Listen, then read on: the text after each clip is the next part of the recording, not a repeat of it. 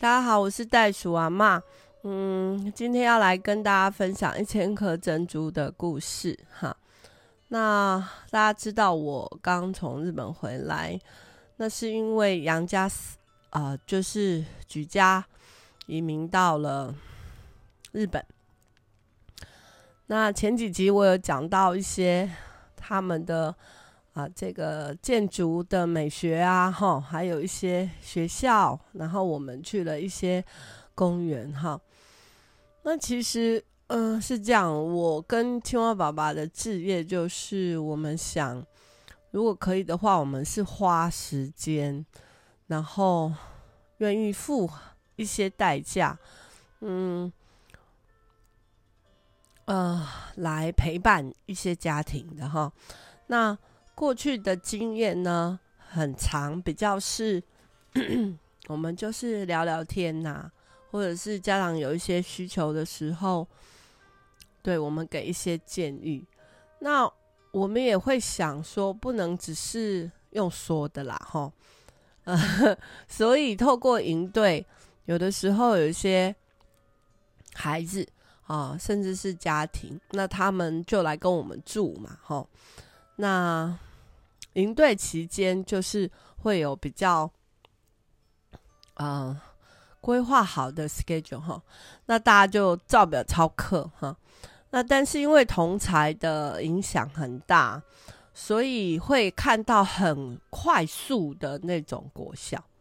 但是当一切都回归到呃生活的时候，那其实那个陪伴呢，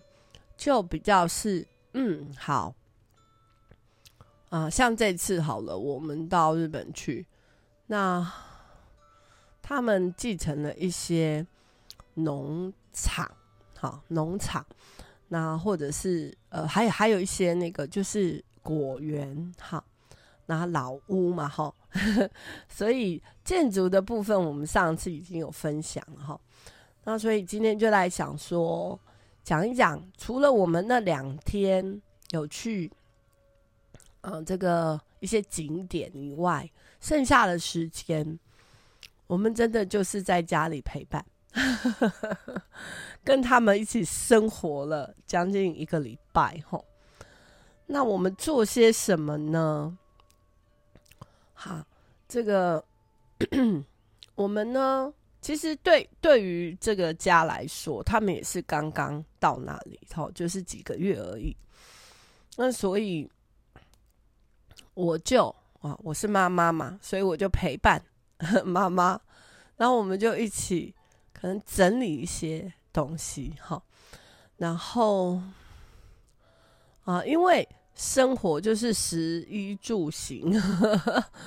吃饭很重要，所以我们整理了一些厨房的东西，然后。呃，柜子啊，甚至有一些柜子要移来移去哈，然后哎，移出来以后，发现哦，柜子底下有很多，呃，可能尘封很久的，嗯，餐盒啊，或者是舍不得丢掉的垃圾袋，然后再拉出来一点，可能有已经酿了很久的，可能几。十几二十年、三十年 的那种醋啊，或者是梅子酒啊等等的。好，那这个呃，我们家庭主妇其实呃，我想应该都有搬家的经验，然后所以 那个搬家啊，如果大家想到就是哇，那个锅，哎，不是锅。锅碗呃锅子这些铁的摔不坏的那个没关系，嗯，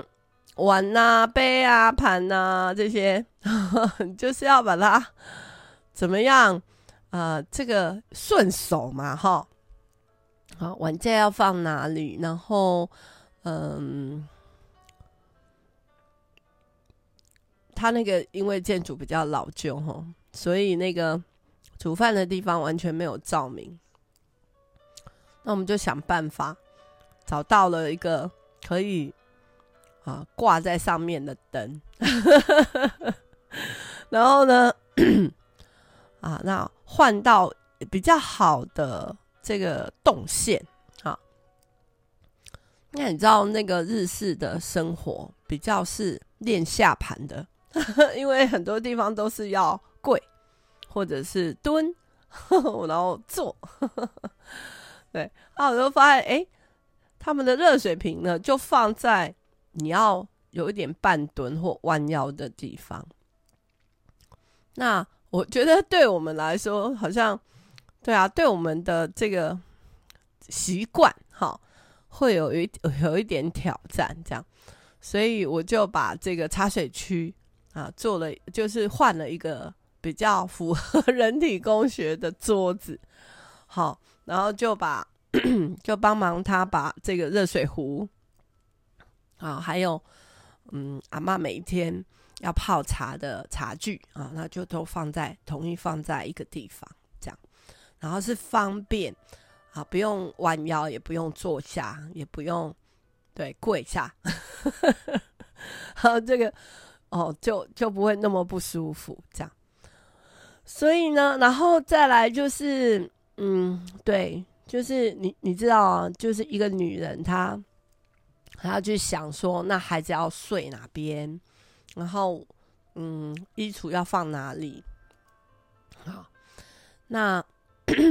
因为是不一样的建筑风格嘛，哈，所以当然我觉得生活习惯真的会有落差，哈。那衣服要晒哪边？嗯，那太阳从哪边出来？那每一个落地门、落地窗，他们都有配很，就是标配哈，就是有有一席这个。嗯，比较透光的窗帘，然后有另外再加一层比较厚重的可以遮光的窗帘哈。那我觉得窗帘不只是白天遮光了哈，其实像他们现在是比较冷的天气，我都觉得白天应该把它拉起来，然后让阳光洒进来。好，那是比较，其实普遍来说是干燥的哈。然后，所以那个冷的感觉，那个体感温度就没有。如果真的一度的话，在我觉得在盐屋是冷的要命王国，可是那里就我就觉得还好呢。然后我是睡觉的时候有电毯，然后，嘿，那那窗帘其实打开让阳光进来就会很温暖哈。那后来我就在跟他聊说，哎，可是啊，如果是玻璃呀。到了晚上哈，它其实是会有那个冷辐射。好，那我也忘记是谁跟我这样讲过哈。那你你在晚上你靠近那个玻璃窗的时候，你会感觉到有那种很冷的风这样子。那你又明明窗户都是关着的啊，所以我就跟他分享，我就说，那到晚上啊，嗯，这个太阳下山了，你就。请孩子把窗帘通通关起来，然后隔绝那个冷辐射哈。对，所以这个其实，哦，昨天呢、妈妈还打电话来，啊，那我就叫她妹妹，我就因为我也姓杨嘛，我叫孩子叫我姑姑，我就赚到了几个我我那个侄子，侄子侄女这样子，对我就跟啊。妈妈说：“哦，我们就昨天晚上他打给我的时候，还在跟我说，哇，谢谢我们过去哈，然后帮忙孩子找到了一些生活的方法，还有一些怎么样去帮助呃家里的农场哈，要做事情的对时间要怎么规划哈，那。”他就跟我讲说，他们把那一千八百颗的小黄瓜绑上了那个藤。哎，我有讲这个事情吗？对，我应该来讲一下，到底一千八百颗小黄瓜是怎么回事？好，那我说他们呢就继承了这个农场嘛。那奶奶吼是个女中豪杰啦，嘿，那么。她真的很厉害吼，就是在这个这二十几年来，哈，跟着她的先生哈，然后他们就是经营这个 greenhouse，哈，那他们说 house 哈，所以其实是温室哦，好，那么这个温室呢，哎，不晓得大家对于日本人哈，是不是有一种呃价值观，就是说他们真的很仔细啊，然后日本的街道很干净哈，好。然后很守规则哈，我记得我去日本旅游的时候，那要过马路，你不会看到有人站在那个不是人行道的地方。然后呢，人很多的时候，他们会自动往后排队，哦，不会有人去呃，就是呃随便乱站。然后呢，如果看到有有有一天我们在这个街上，然后我就跟孩子们说。你有没有发现街道上很干净？我们来玩一个游戏哈，因为我们在等人嘛。然后我们就说：“哎，我们来玩一个游戏，找到一个垃圾啊，我们就给一块钱。”这样，然后 孩子们就很认真哦，就那边想要找到垃圾。结果是从那个公路上有一一一张，不知道是塑胶袋还是什么。好，就飞飞飞飞飞，然后他们就会说：“喂，过来过来，想要赚一块钱，好好玩哦。”好，回来回来，我讲说，哎、他们做事情好，真的，那个我说叫斤斤计较。我觉得啊、呃，这个这个分毫都要计较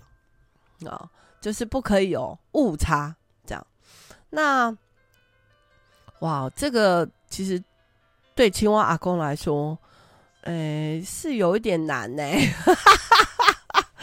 你们知道啊，我们家比较是荒野式自由派的农法哈。那在那边的话，它就不只是所谓的惯行耕种哈，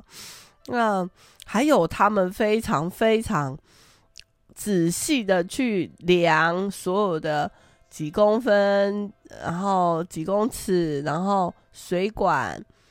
几公分要穿一个洞，然后滴水系统，然后怎么定时，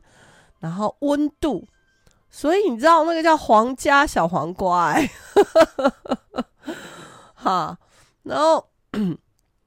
每天的清晨大概五点，嗯，这个。杨爸爸就过去了啊，跟奶奶就过去了。他们叫他奶奶啊，奶奶，奶奶。然后呢，嗯，还有一个他们呃，已经几十年的、二十年以上的，他们叫长工哈，就是长期在他们家工作。你猜这个老人家多少岁？八十几岁。所以他们就是天还没有亮，四五点他们就已经过去温室，然后呢，要去注意这个整个温室里面的温度要保持在二十到二十六度，好，然后呢，啊，如果太太冷，就需要怎么处理？他们有很多，他们叫做塑胶布的窗帘，叫卡垫哈，塑胶布，然后一层一层一层层，总共有四层呢。然后呢，上面也是屋顶那边，总共加起来也是有两三层，三层哦。对，然后，嗯，那个整个的那个规格哈，规模就是它是定格的，定打柱子跟柱子之间几公分，然后，哦，这个对于青蛙爸爸来说，他就不会那么自由，他必须要照规矩来，所以，哎，是不是对他也是一种？很好的训练啊！好，那当他们去温室去做这些前置作业的时候，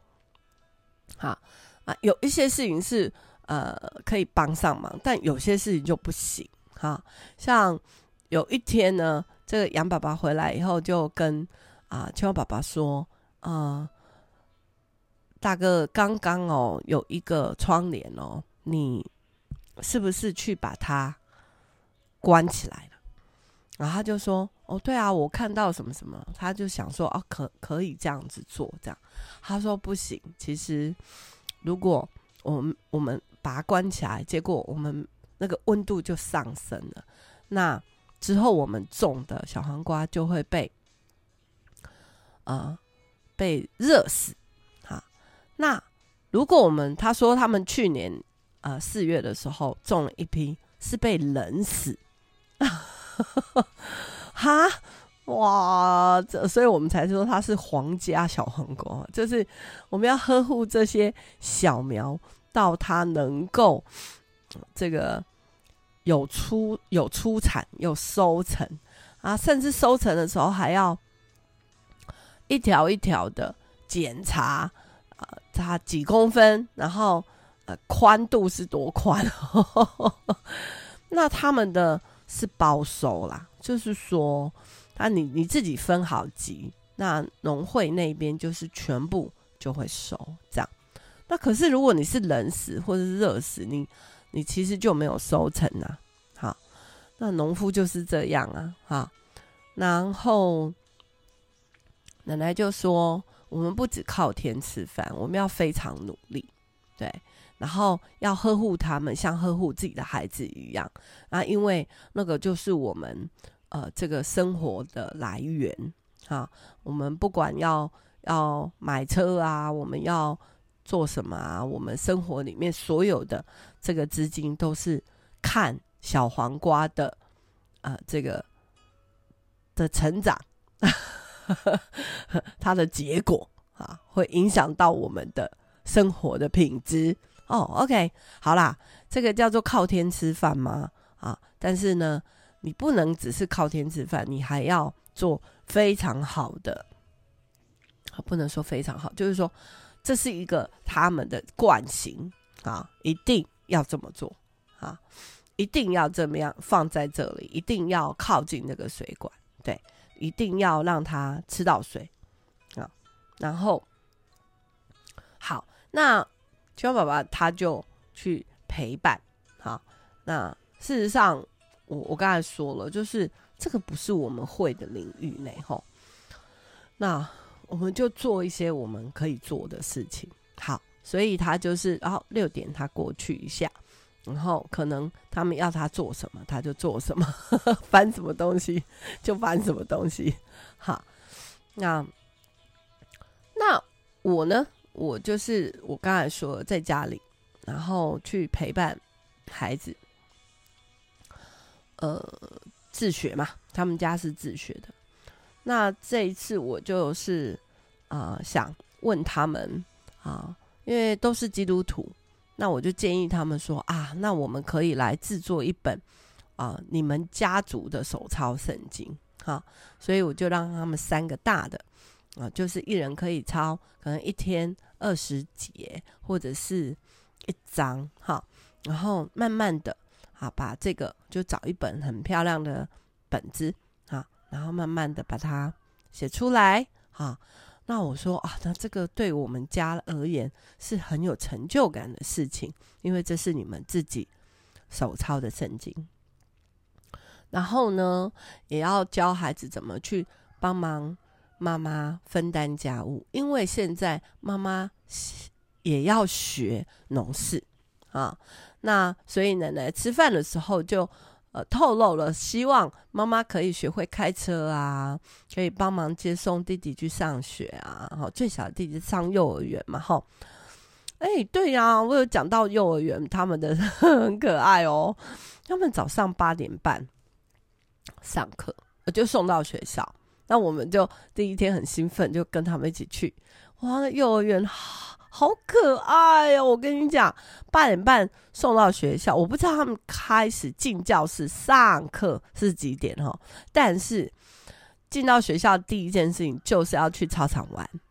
所有的人都在操场上玩，然后脸哦就晒得红彤彤的。然后嘞，而且啊，我们去的时候那个温度啊，我不是说大概是十三、十四。十七这样最高，那你看小孩子还穿短裤哎，幼稚园哦，那 小朋友跑来跑去，然后在那里跳来跳去，然 后他们就是那种很简单的游乐器材，就是我刚我我上次有说那个呃这个小学校嘛哈，那个山村小学校，就是像我们小时候玩的吊单杠啦，然后溜滑梯啦，哈，然后有一些些绳索啊，然后有那个，对，幼儿园就这样，然后还有一台退役的消防车，对，然后让孩子们去啊，很很好玩嘞，我觉得 我们都说。我也好想读这个幼儿园呢。下午两点半哦，三点就下课了，好，所以早上八点半到下午三点，在三点半左右，OK，好哦，那就是真的去玩。我觉得啊，我就问他们最小弟弟说：“那好不好玩呢？”他说：“我都听不懂他们在说什么。”然后爸爸就给他一个目标，说：“好，那我们这个礼拜啊，啊，或者是我们今天啊。”我们要知道一个小朋友的名字，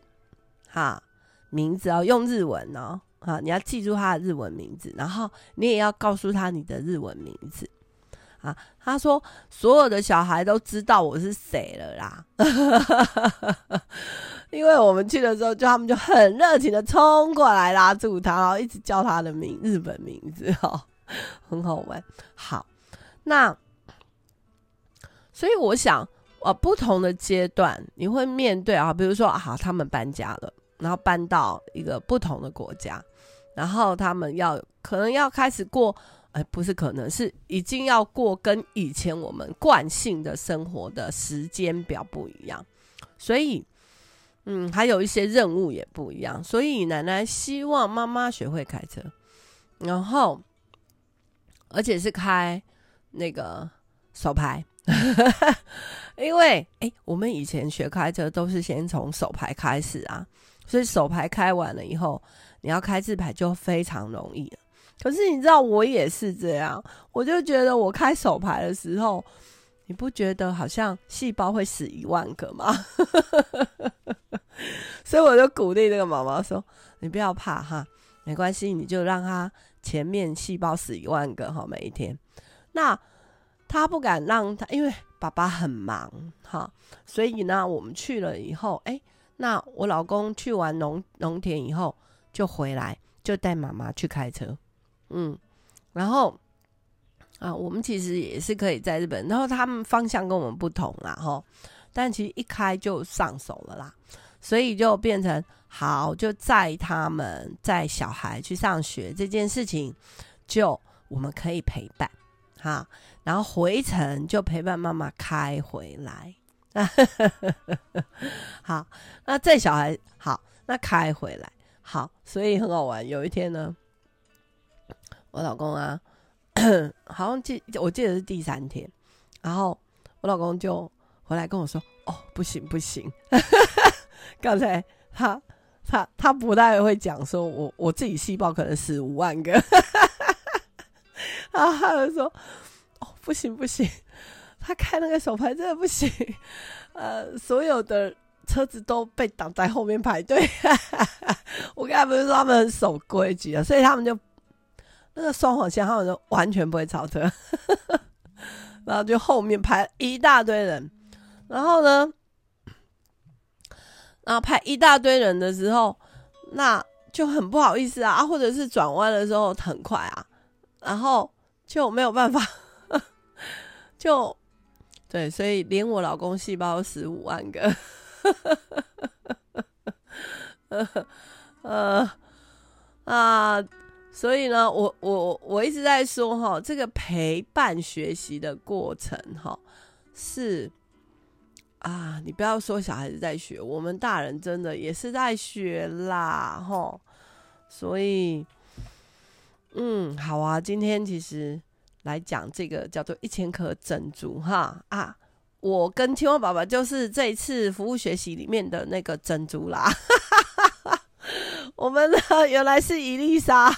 然后我们到那个地方自以为我们可以帮忙，其实，呃，我们都只能在旁边做小事。好，那但是没关系啊、呃，我想这个，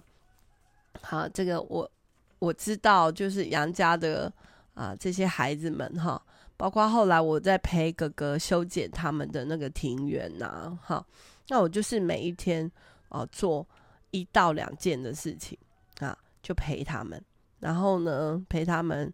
啊弹，后来我就教哥哥弹琴，嗯、呃，因为他们家有琴，然后但是之前是哥哥跟爸爸有兴趣，哈，那。那我就教哥哥用很简单的方式弹他原来已经很熟悉的旋律，然后加上左手的配乐，这样，诶，然后我就跟他说：“你一天要练一小时或两小时。”然后我们在练琴的过程啊，你知道有一天我在外面晒衣服，那我我住的那个小房间的阳台跟隔壁是可以看得到的，哈，隔壁的邻居。然后结果那个邻居阿嬷就爬上一个小小小的楼梯上来，就直接站在我旁边，然后跟我讲一大堆的日文。那我只听得懂 piano，就是弹琴这件事情。那我就，然后我也没办法回答他，所以赶快去找奶奶来救命。结果后来他就他就说，因为他听到我们家有在弹琴，所以他问我们说。因为他们家有一台电钢琴，然后问我们说：“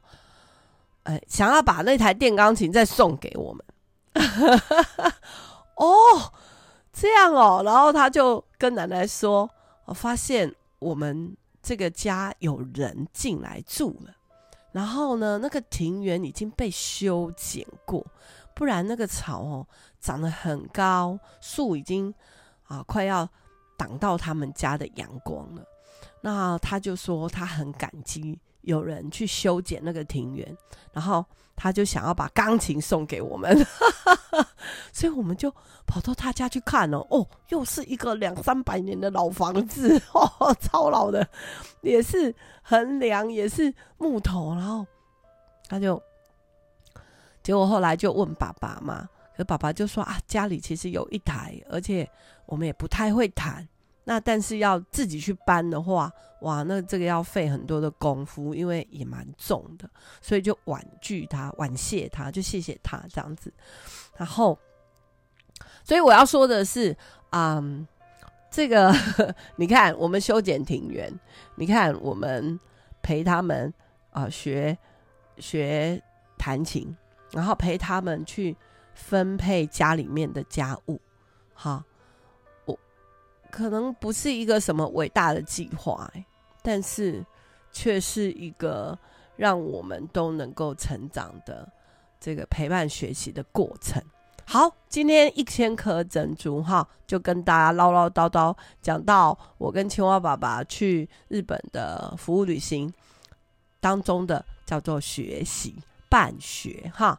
那之后还要再讲啊一些。我自己的心情，